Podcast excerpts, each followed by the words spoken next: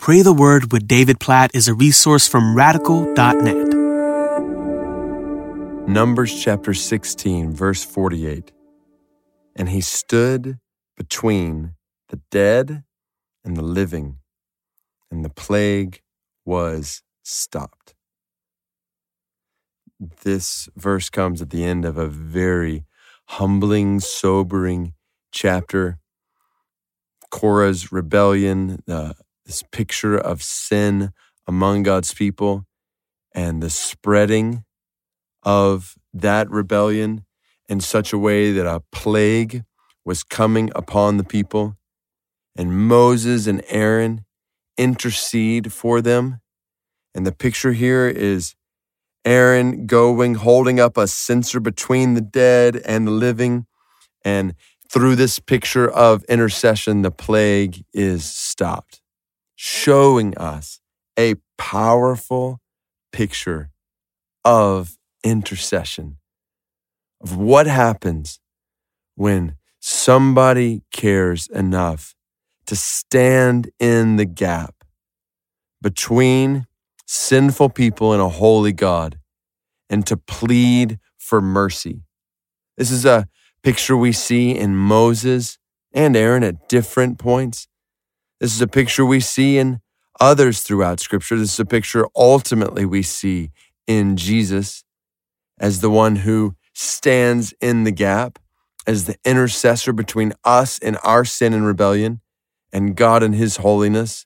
And He makes a way for us to be saved, for the plague of our sin, death, to be averted.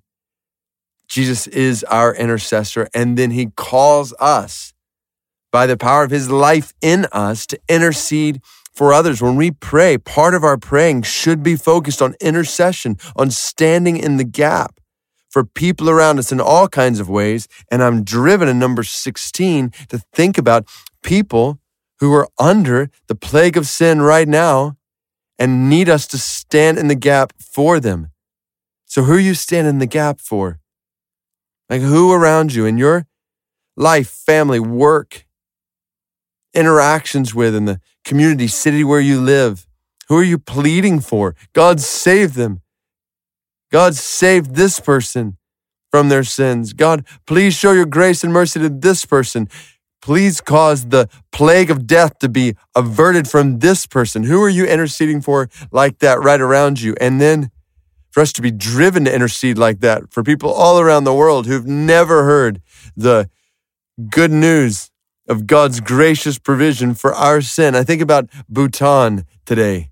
Like I was looking at different unreached people groups in Bhutan and people group after people group after people group. There's 0.0% Bible believing, gospel believing people. Just none. Not to say there are no followers of Christ whatsoever in Bhutan, but there are very, very few and entire people groups where we know of no known believers. Like who's going to intercede for Bhutan? So let, let's intercede right now, like right now in this moment.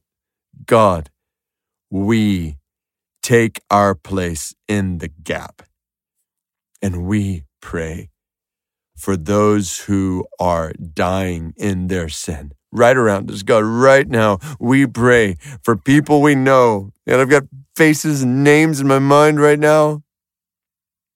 We're on a road that leads to an eternal hell. You know, just bring those faces, names to our mind right now. And God, we intercede for them. Please show your mercy. Please show your grace. Please show your salvation to them. We pray. God, please save them. Please save them. We ask you to save them. We offer our lives. Use us to bring this good news of your grace to them. Open their eyes to see it and believe it. God, please, please, please save them through us. Give us boldness. Forgive us for staying so silent with the gospel so often. God, give us boldness to share the gospel. And please, God, avert your wrath. May they not taste death. May they know eternal life, not eternal death. And God, we pray right now, we together stand in the gap for Bhutan, for the men and women and children of Bhutan.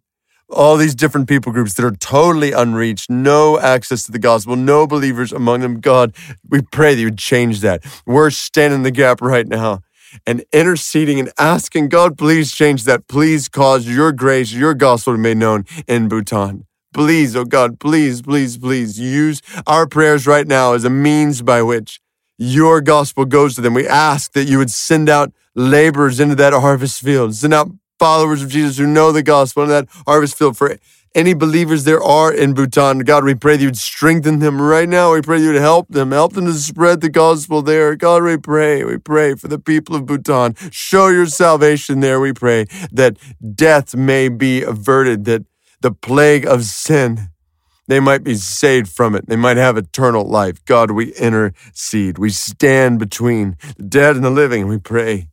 We pray that the plague of eternal death would be stopped in, in people's lives all around us and in people's in Bhutan. We pray this in Jesus' name. Amen.